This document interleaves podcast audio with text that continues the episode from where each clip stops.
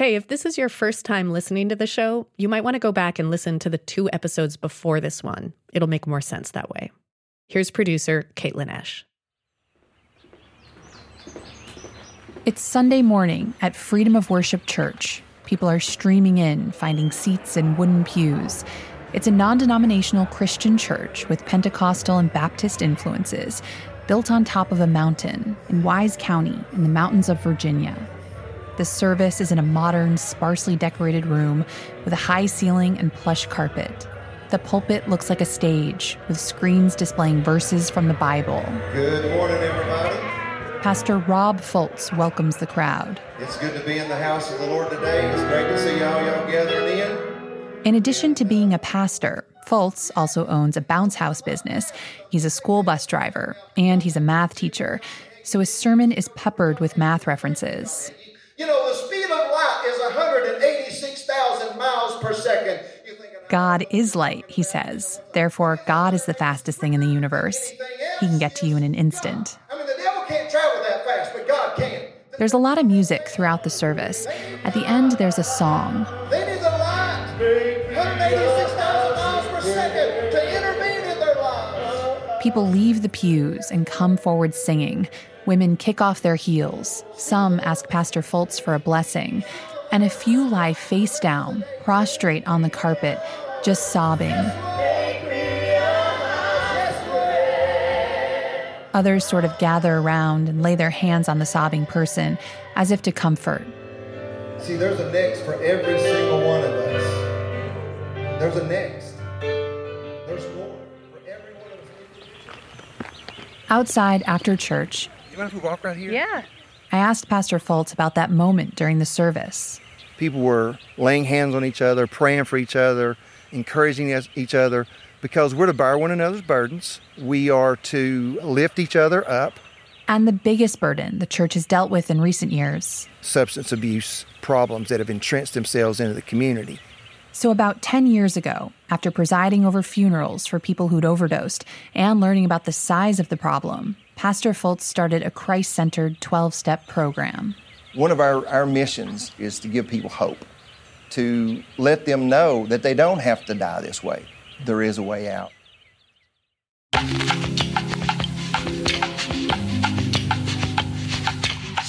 Welcome back to the uncertain hour, where the things we fight the most about are the things we know the least about. I'm Krissy Clark, senior correspondent for Marketplace's Wealth and Poverty Desk. This season, we're talking about drugs, drug epidemics, and specifically how they end. This episode, treatment. For years, Wise County, Virginia has mainly focused on interrupting the supply side of drugs by punishing users and dealers through law enforcement, courts, jail. Wise County's approach has mirrored our national approach, following practices and policies that ramped up 30 years ago after a very different drug epidemic, the crack epidemic. But as we've told you, during the war on crack, crack prices fell, the exact opposite of what drug enforcement was going for. And since the 80s, that's true for other drugs too cocaine, meth, and heroin. They've all gotten less expensive, and they're all readily available today. Meanwhile, what heavy law enforcement has succeeded in doing is locking up a lot of people for drug and drug related crimes across the country and in Wise County, where the local jail population has ballooned and it's costing taxpayers a fortune. There's widespread agreement something has to change.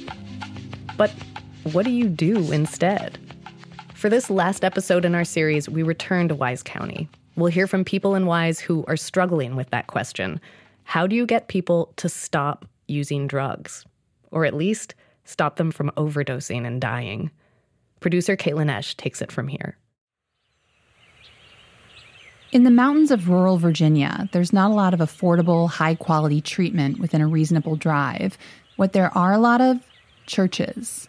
That 12 step program that Pastor Fultz started, it's a local chapter of Celebrate Recovery. Maybe you've heard about it. There are meetings in churches across the country.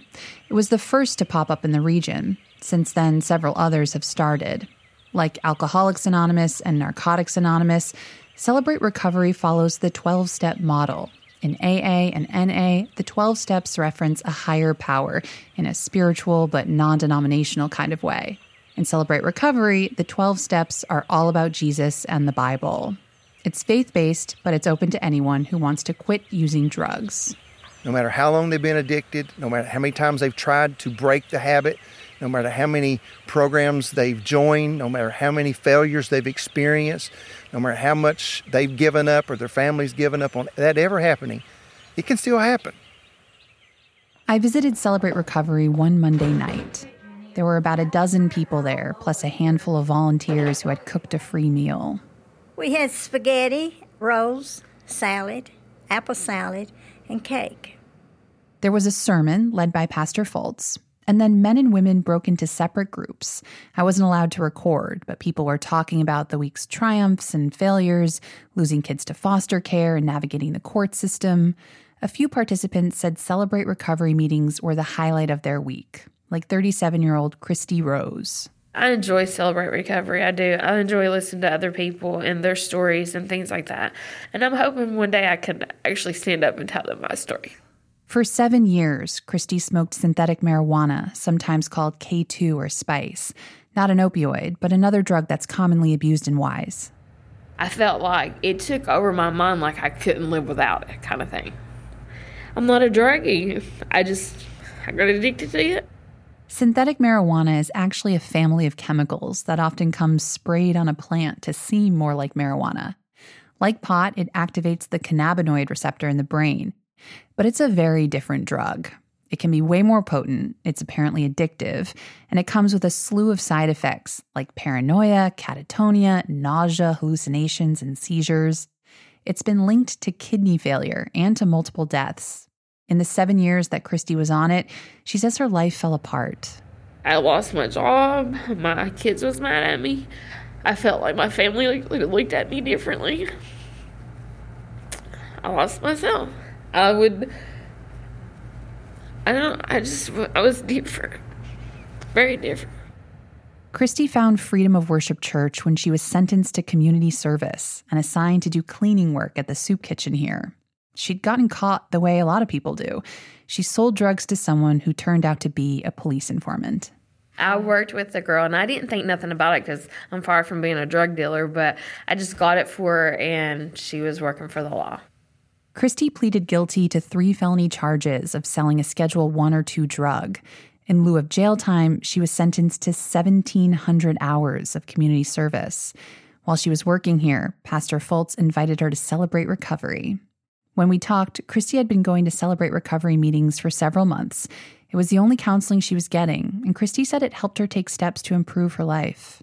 Some of the verses that we talk about, there's like a Bible scripture for it, and I think that that's really good because I like reading the Bible. So like sometimes I'll, doodle down what he said or what they're talking about, and I'll go home and read over it and things like that. And I kind of try to keep a lot of it with me.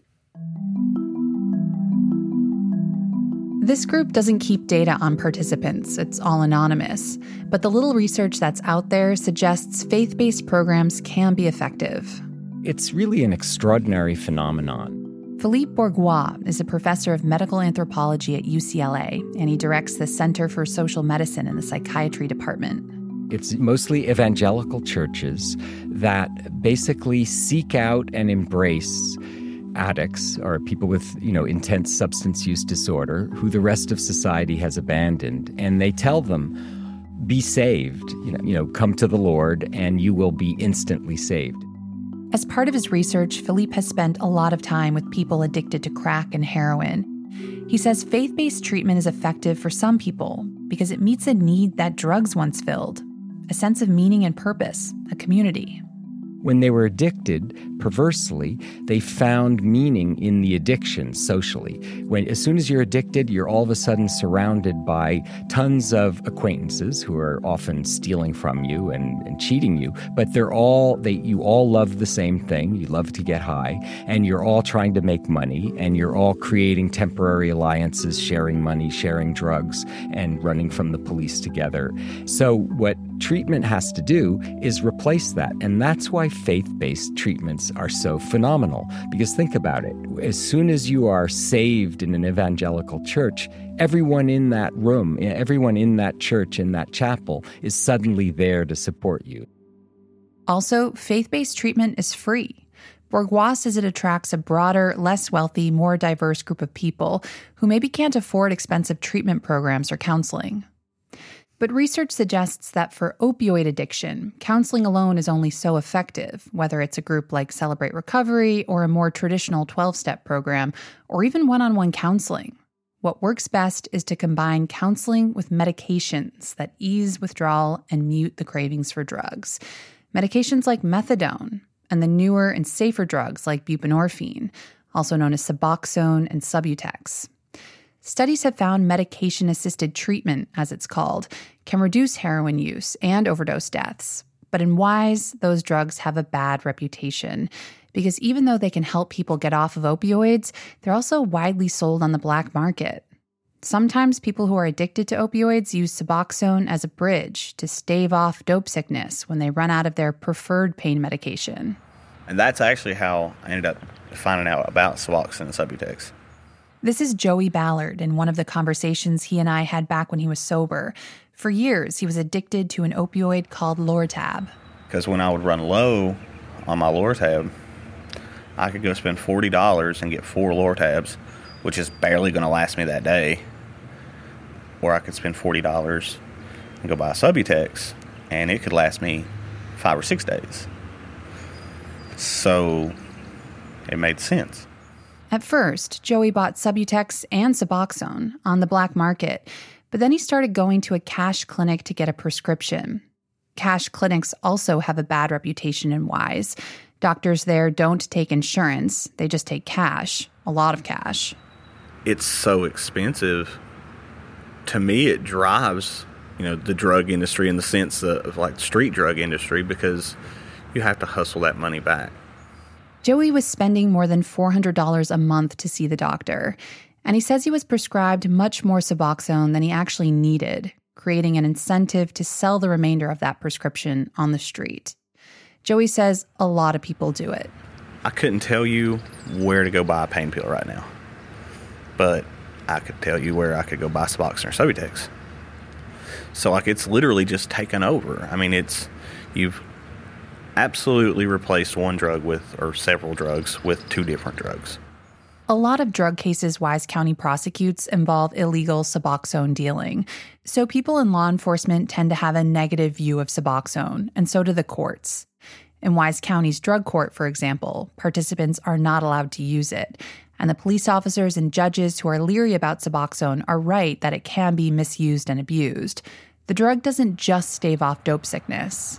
So buprenorphine is a high effect because that's what affects your brain receptor, just like a pain medicine does. At first, some people get a euphoric feeling. It's a weaker high than drugs like heroin, but it can last longer. The first few times Joey would take it, and not need anything for like the next two days. But then something else started to happen. After taking it for a couple of weeks, Joey developed a tolerance to Suboxone, and he didn't feel high anymore. He just felt normal, which is the point of the drug. That's how it's supposed to work. You're able to function, you're able to go out and be a normal functioning person of society. And for the first time in a long time, Joey felt some hope. From the time that I first ever did Subutex and realized that, okay, there might be a way out of this, I've wanted to get clean. He took it for a while, then slowly started to taper. I was like, well, I want to see just what I can get by with. Like, what can I take to avoid being sick and be able to function and not overdo it? He cut his consumption to just a quarter of a pill a day. And then I started realizing okay, well, a quarter a day. All right, well, let's do a quarter every two days. I got to the point where I could do a quarter once a week. And then I was like, okay, if I'm doing just a quarter one time a week, I could just quit. That's what I did.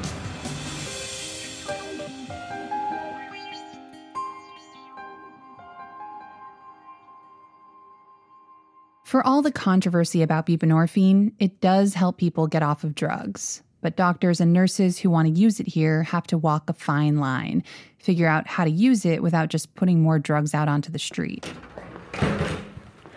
Good afternoon. Are you ready for your telehealth appointment? The Health Wagon is a free faith based medical clinic that serves low income patients. get you. They take some vitals and then There's a mobile clinic and a building I visited one day. In the waiting room, there's a Bible on the coffee table and a sign above reception that says, Share faith, offer prayer, gather hope. Paula Hill Collins and Teresa Tyson are nurse practitioners who run the clinic. They're glamorous the perfect hair, the pink lipstick, the jewelry. Teresa in a faux fur sweater, Paula in a leopard print jacket. They're also best friends from way back. We've been best friends since we were 14. We actually laugh and say we gave new meaning to the term BFF. We have graduated four times together. We have our doctorate from the University of Alabama, our master's from the University of Kentucky, and our bachelor's degree from East Tennessee State University in Johnson City, Tennessee. And as you'll probably see, we'll finish each other's sentences. So we've been, we're like the tw- the tw- Siamese twins. that Siamese would twins. refuse My, to be my son actually said that Teresa and I were like Siamese twins, that if there was a surgical correction for us, we would refuse to be separated, and we would. The Health Wagon was founded by a Catholic nun in 1980. She would drive around the mountains in a Volkswagen Beetle delivering care. These days, Paula and Teresa have upgraded to an RV, which they've turned into a mobile clinic. They drive it to remote areas to treat common ailments like diabetes and hypertension. They also have a brick and mortar clinic in Wise. Paula and Teresa see a lot of patients with chronic health conditions. I was shocked to learn that people in Southwest Virginia live an average of at least 10 years less than people in the northern part of the state. Some of the problems that Paula and Teresa see again and again anxiety and depression, childhood trauma, and addiction. Often we're seeing some of the patients that are maybe using opioids. They will present maybe to us with a cellulitis, and infection in the skin, or we will do free lab work on them and they'll, they'll present maybe with hepatitis and so forth like that. we see the ones that come in looking like skeletons and they've had the meth and you can see the skin, or we see their children that are now being raised by great grandparents, not just grandparents, but great grandparents. And we see that and we see the tremendous burden that it's putting on the society here. The first time I met Paula and Teresa, about a year ago in the spring of 2018, they were struggling to open an addiction clinic unlike anything that yet existed in Wise County. An addiction clinic that would use injectable buprenorphine. That's the drug that Joey was taking to help him quit using other opioids. Only he was taking it in pill or film strip form. In Paula and Teresa's clinic, patients would come in, get injected in a controlled setting, and leave, making it pretty much impossible to resell the drug on the street. And it would be entirely free. Pretty amazing considering a single buprenorphine shot costs around $3,000 in the area. Across the country, most people who are addicted to opioids do not get any treatment at all. According to a new report from the National Academies of Sciences, Engineering, and Medicine, medications like buprenorphine are, quote, severely underused, especially in rural areas. To make it accessible, Paula and Teresa considered offering services out of the mobile clinic. They thought they had anticipated every concern. Paula was not expecting the response she got. We have had towns that do not want us to come into their area. She called one small town to ask for permission to park the mobile clinic there. And it was really shocking. I guess that was naive on my part. That when we said, "Oh yeah, we want to park here," we have you know the chief of police and the town manager saying, "Oh no, we don't want you here." You get resistance to medication assisted treatment centers because people think you're feeding it. And that goes back to the underlying culture of us being isolated here in the mountains and how much they almost put a wall around us to where they don't want any new ideas. It's like there's a resistance to doing anything about it because they they are so resistant about or in denial that I don't want this in my town. Paula and Teresa struggled with funding too, but they insisted they would not give up. We can't stand by, and there's a Bible in the verse, you know, don't stand by idly as you watch your brother bleeding. I mean, there's a uh, that where's that out of prop? Uh, that's not out of Proverbs. That's out of That's out of the New. Testament. But also, what we look at too is I do think it's a plague. And when you look at Revelations, everything that's coming, I mean, this is killing our young people. So we have always taken care of their medical needs. We're wanting to go ahead and take care of some of their mental health needs, some of these substance abuse issues, because as Teresa said, we realize People do not choose to be this way. No one at six, seven years old says, I want to grow up and be, get, get addicted to drugs and meth. Many months later, their persistence is about to pay off. This spring, they're finally opening a new brick and mortar addiction clinic. They bought a new building and set up a new business entity so they can bill Medicaid instead of relying on grants. Even though it's not open yet, word about the clinic got out when the sheriff's department posted it on Facebook oh wow. And we were like take that off now because people were calling so much. But there's such an epidemic here putting it on facebook was like it overwhelmed us in one day. I think it was up for two hours and we had received 100 calls. That's what the need is. All those calls from people who heard about the new addiction clinic and wanted in for themselves or for loved ones. The idea behind the clinic is to combine medicine with other supports like counseling, peer groups, even on call ministers for spiritual support, to take a more comprehensive approach than either medication or counseling alone. For someone like Joey Ballard, the medication with no other support didn't work out. Last episode, I caught up with him at the county courthouse after he relapsed. Last time I talked to you, you were doing really well. Yep. I was, and unfortunately, that didn't last. Can I ask what happened? Uh, just, you know, you're a drug addict once you're a drug addict always. It's just hard to, hard to get away from it, I guess. He was down on himself and dismissive of the treatment options in Wise. It's a joke. Yeah. They're a joke. Joey might say the treatment failed, at least in the long term. But his story is so common. Even with the best treatment available, people get off drugs and then they fall back into using. So some people in WISE are starting to talk about how to help the people who can't quit or who won't quit, at least not right away. Because as it turns out, that's most people who struggle with addiction. That's after the break.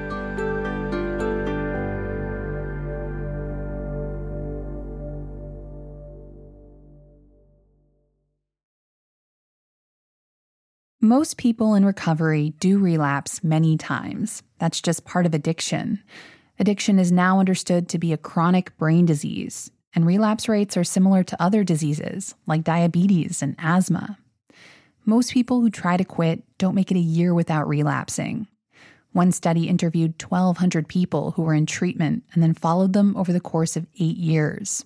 Researchers found that two thirds of them relapsed before making it a year sober, of those who made it a year, about a third later relapsed.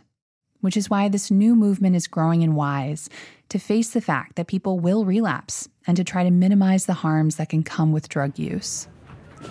One night, I dropped by this event at the local health department. Hi. Hi. How are you? Good. How are you? Good. These two people had come to Wise County all the way from New York City to lead a workshop. I caught up with them afterward. You ready? Yeah. Hi, my name is Mike Selick. I work for the Harm Reduction Coalition. And what's your name? Casey Bitchak. They were out of towners like me, so they stuck out a little. Casey had dyed purple hair and a septum ring. Mike had a t shirt that said, Support, Don't Punish, in protest of the war on drugs. Casey and Mike are trainers with the Harm Reduction Coalition, which is an advocacy group. The local health department had brought them to Wise County to talk to public health workers about an approach that seems kind of radical to some people in Wise. We acknowledge that substance use and sex work are important parts of some folks' lives, and we work with folks so that they can stay safe and healthy, not just physically, but mentally, spiritually, etc., while they're engaging in behaviors that are highly stigmatized. Harm reduction is an idea that public policy should focus on helping people who are addicted to drugs, help them stay clothed, fed, housed, as healthy as possible, and prevent them from dying. What harm reduction does not necessarily do is try to stop people from using drugs. Here's how Casey sums up harm reduction. Recovery to me doesn't always mean abstinence based recovery or getting off of substances completely. It can mean something as simple as using substances in a way that allows you to hold down a full time job or being housed and having a safe place to use substances or using a sterile syringe every time. And it can also mean abstinence. What Casey is saying here about creating a safe place to use substances is surprising because when people talk about ending a drug epidemic, they tend to focus on getting people to stop using drugs, not making it safer to use drugs. I asked Mike and Casey this question that I'd been asking everyone on this trip. Your answer What's the best way to deal with a drug epidemic? Mike thought about it for a while, and then he said this. So I think that you can't answer the question because it's the wrong question. We're having an overdose crisis, not an opioid crisis. Drugs are an inner or a chemical. They are not evil or bad in and of themselves. It's the way we have policies around them. So how do we end an overdose crisis? We invest in things like naloxone, overdose prevention sites, places where people could use under supervision. So if we ask the question how to keep people from dying, we have lots of good answers. Mhm. If you ask the question how to stop people from using drugs, that's just not the right question. We shouldn't even be asking it. Shouldn't be asking it. I think people are asking that question here, though. I'm sure. Public health officials in WISE aren't exactly giving up on the idea of trying to get drug users to quit, but they are embracing some of the ideas Mike and Casey were promoting. When I was visiting Wise County last summer, the local health department was gradually implementing a harm reduction program based on New York's. Probably the most controversial idea was a needle exchange, where injection drug users drop off used needles and pick up new ones. Dr. Sue Cantrell is the director of the regional health department. She started pushing for a needle exchange a few years ago to prevent IV drug users from getting HIV and hepatitis. keep them alive for another week or two or a year and if they get to a point that they want to change then they they know how they know who to contact and how to get there and do it So help them stop if they're willing, but if they're not willing, at least make sure they're using a clean needle. But the needle exchange proposal divided the community. I talked to a lot of people who are against it, especially cops and prosecutors. I'm not a big fan. Well, from law enforcement standpoint, I do have some concerns. You are giving an individual an excuse to say, well, I'm addicted, I can't help it, give me another needle and I'll continue. If I'm a heroin dealer, that's half of my battle is to get needles to use my product. So, I mean, it's a pretty good place for me to set up shop. There's a certain segment of our community that feels, well, if you're going to kill yourself, just go ahead and do it.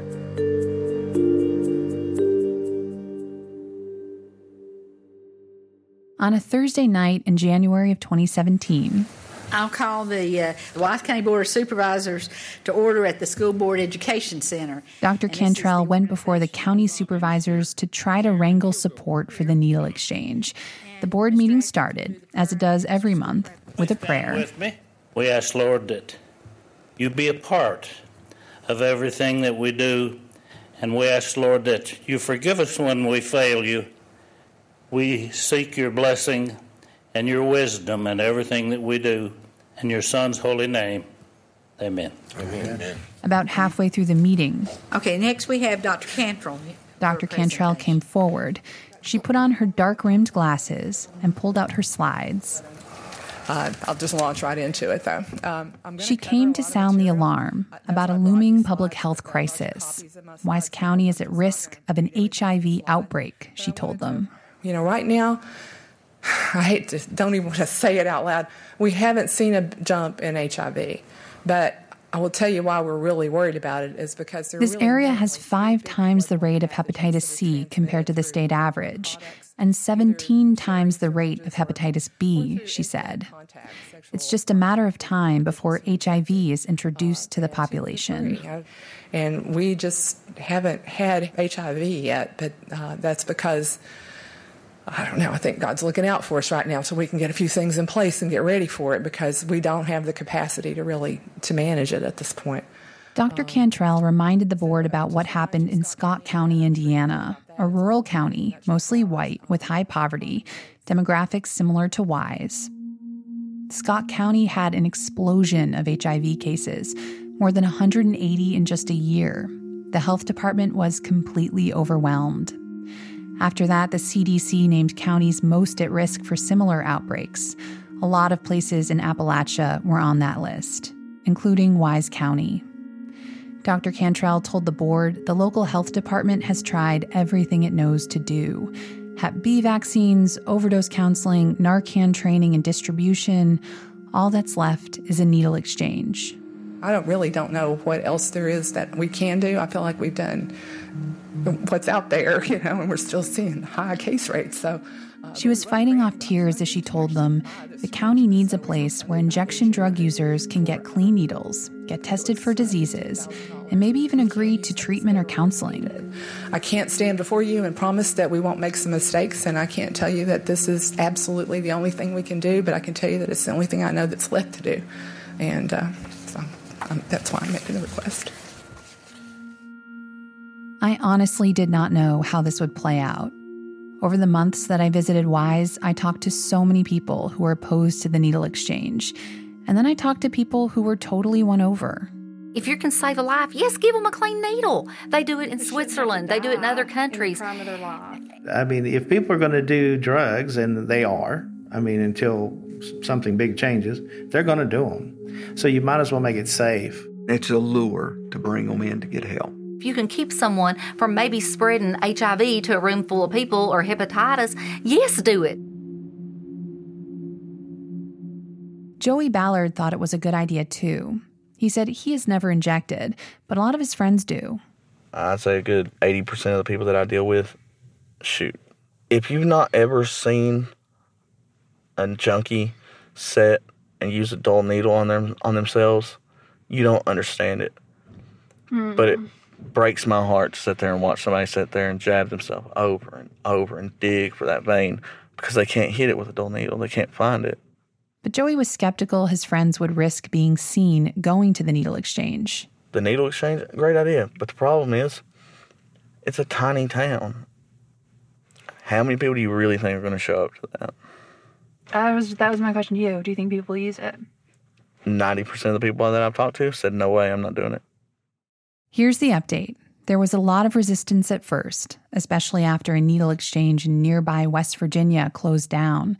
There were horror stories about needles flooding the town and a five year old girl getting stuck with a dirty needle in a McDonald's bathroom. But ultimately, Dr. Cantrell was victorious. The board unanimously voted to support the needle exchange, and local law enforcement also agreed to give it a try. It opened in June of 2018. That first day, no one came. But over the next few weeks, Dr. Cantrell said a few people trickled in to test the waters there were three or four people that were going to come, and they decided to send one person to see if they came home and made sure it wasn't a sting operation. At last count, there were 73 participants. There has not been an outbreak of HIV. So far, the fears about the needle exchange haven't come true. Drug use hasn't spiked, neither has crime. No children have been stuck by needles in public bathrooms. The program has trained 70% of participants to use Narcan, the overdose antidote. Perhaps best of all, and Dr. Cantrell actually teared up as she told me this, multiple people have already used their Narcan to save someone from overdosing. 10 overdoses reversed to date. The needle exchange was the first in the state. There are now just two others. I was struck by how hard it had to have been to build this kind of program in Wise. At every turn, Dr. Cantrell has had to persuade people to change the way they think about people who use drugs. She's kept at it year after year, I asked her what motivates her. Let me write that response to you. okay. Uh. She asked if she could email me an answer later because she didn't trust herself to speak. But after a few moments, she cleared her throat, and this is what she said. So I've lived here for 30 plus years, and while my family hasn't personally dealt with this, I've seen a lot of wonderful people who themselves and their family have. And as I look at the struggles of this and look at the struggles that we all have with decisions that we made in the past that we would like to go back and change, some of which are easier to undo than others.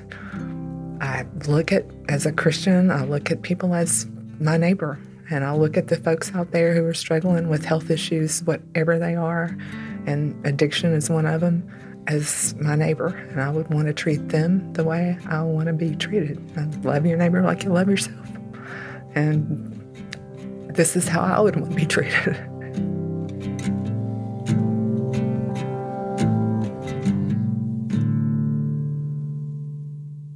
So, people have come around to this idea of harm reduction, or at least trying it. But to be clear, drug users and dealers are still getting busted by the cops and going to jail across the country and in Wise County. On a cold night in January, I was sitting in an unmarked police truck with Detective Tim McAfee. He was parked on the side of the highway, pointing a radar gun at cars as they came down a hill. It was a quiet night, but after a while, a red Toyota Camry whizzed by, going like 20 over the speed limit. Can, I get, can I get him? Yeah, sure.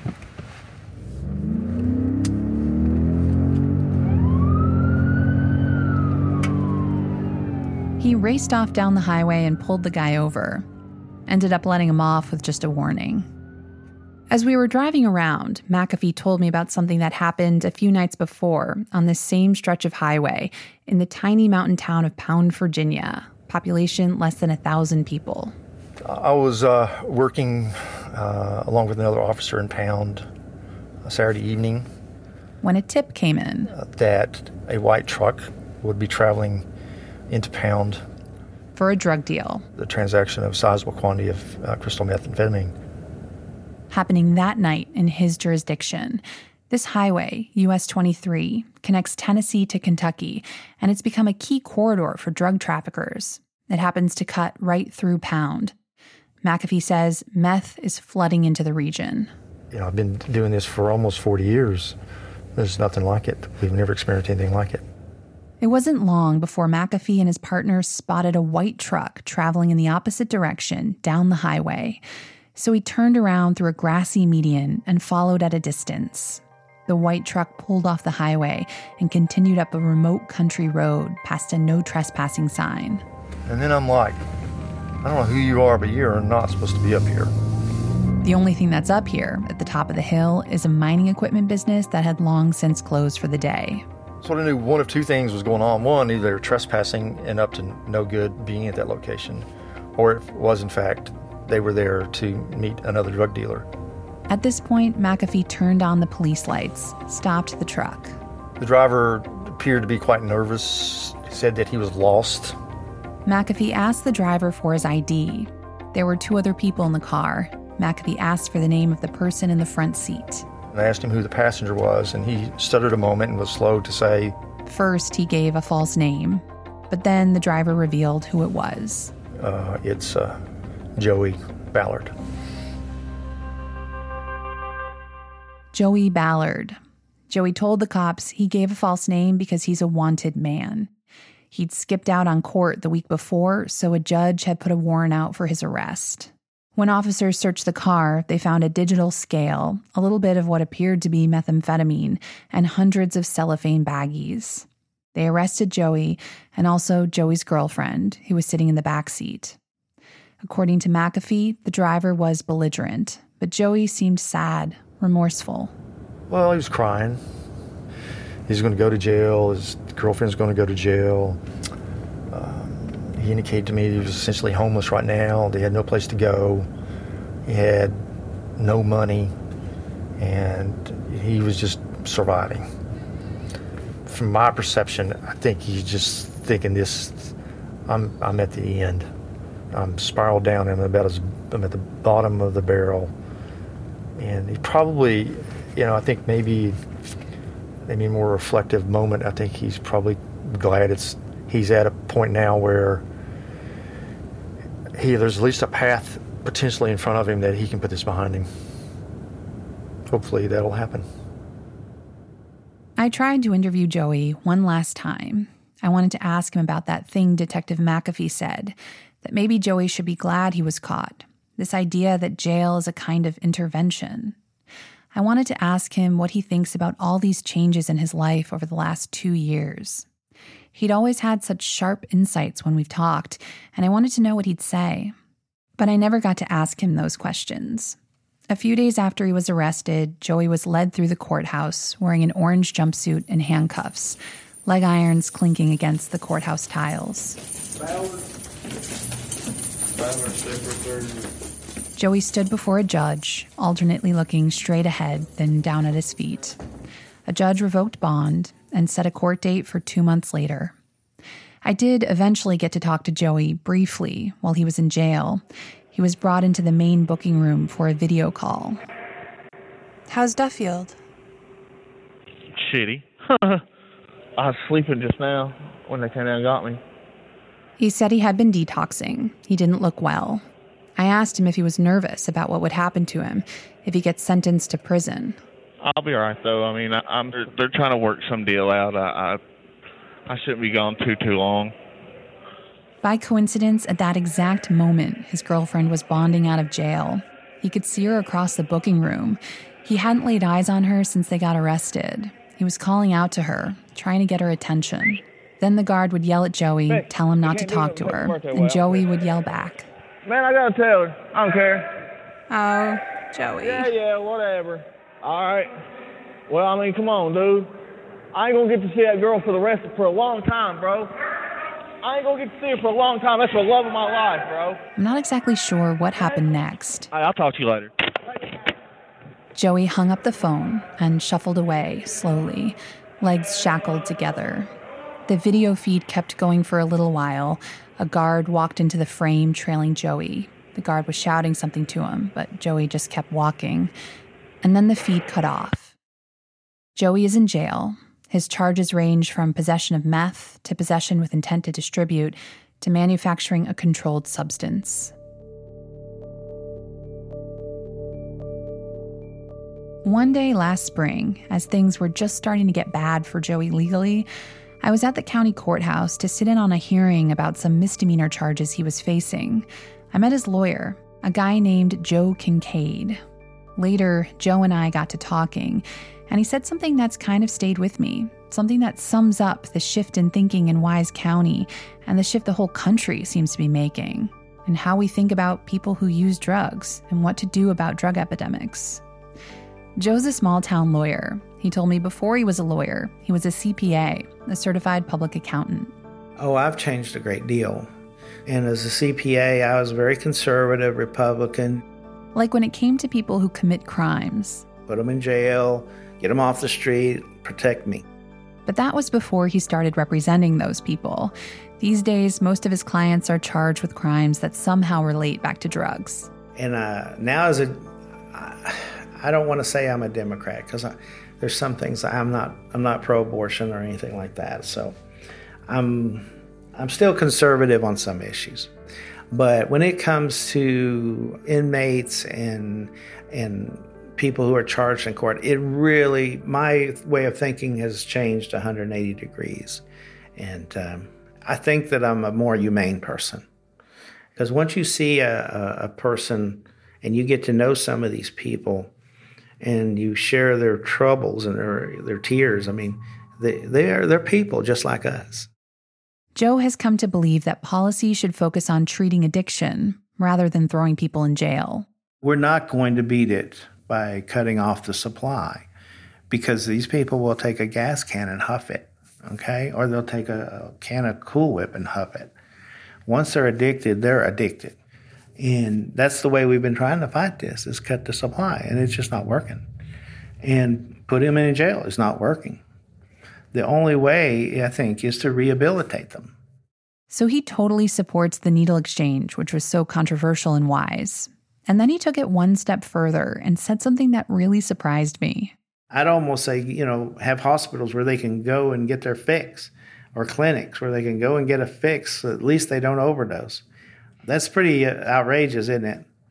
But and I wouldn't have said that 20 years ago. I, I, This was funny to me because Joe had independently imagined a supervised injection site, probably the most controversial idea in harm reduction. It's that idea that the harm reduction trainers from New York, Mike and Casey, were talking about.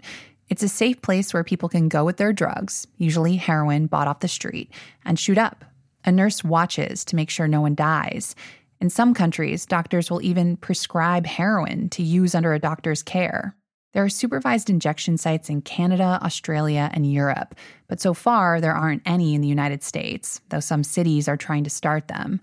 I told Joe all of this. Really? Okay. I'm glad to hear they're trying something. And because uh, we've talked about it, my wife and I have talked about, you know, just having hospitals where they can go and lay down in a bed and get injected, and then when they're done, they can get up and leave. it's kind of wild. It's a it's a pretty um, liberal idea. Yeah, I, that's what I mean. I'm not. I'm I'm pretty conservative when it comes to most things, but I've just come to the point where you see people out there doing they're sticking all kinds of needles in their arms, dirty needles, and they're putting all kind of chemicals in their bodies, and it's just killing them. It's killing them.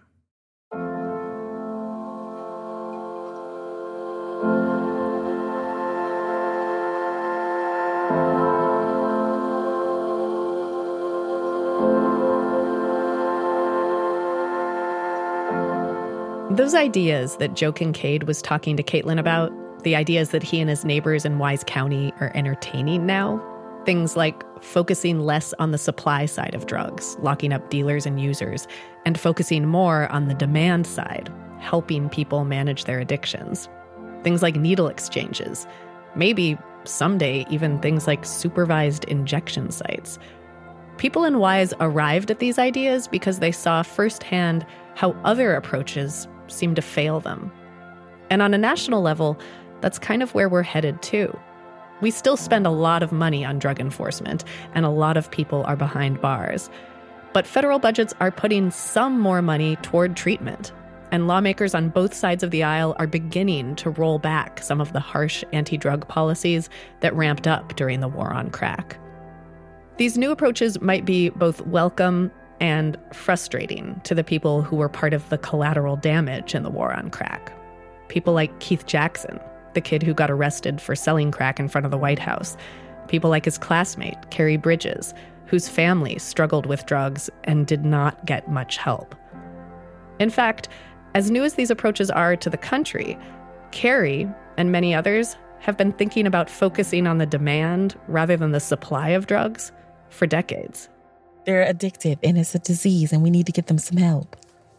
Okay. But we didn't need to get them any help years ago? Okay. I was just wondering. So, mm-hmm. as a black woman in these United States, like, what were you doing 20, 30 years ago when it was when it was a problem then, but it wasn't a problem because they couldn't identify. It wasn't until it stretched over different demographics, a different socioeconomic class, and then it, it became a problem. But it's always been a problem. This epidemic, like the ones before it, will end. In some ways, it's what we do in the meantime that makes a difference to try to make sure that drugs don't hurt people so much and that policies meant to combat them don't inflict so much pain either. Maybe that'll be a lesson we've learned better by the time we get hit with the next drug epidemic. Because one thing that is certain there will be a next drug epidemic.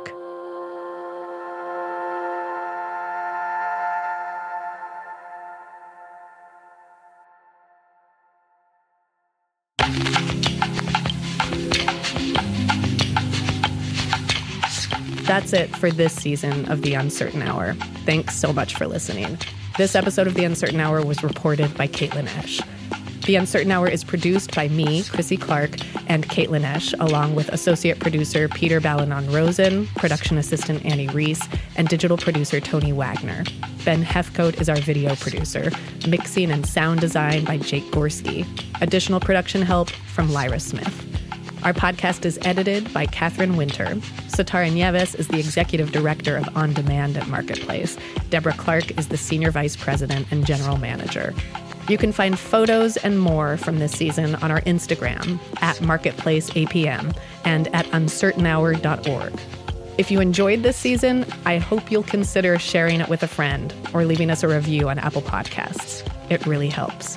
And special thanks to Tommy Andres, Betsy Streisand, Rostin Wu, Richard Parks, Stephen Simon, Maya Beckstrom, Corinne Buchanan, Erica Weideman, Michael Durfee, Max Felker Kantor, Sylvia Castillo and the Community Coalition, Justin Brown, Candy Simon, Patrice Wallace and all the residents of A New Way of Life, Jeff Donfeld, Jerome Jaffe, Mary Weaver and Friends Outside LA, Jonathan Caulkins, John Carnevale, Harold Pollack, all our marketplace colleagues who helped us with feedback along the way, and Nancy Farghalli, who helped bring this podcast into the world.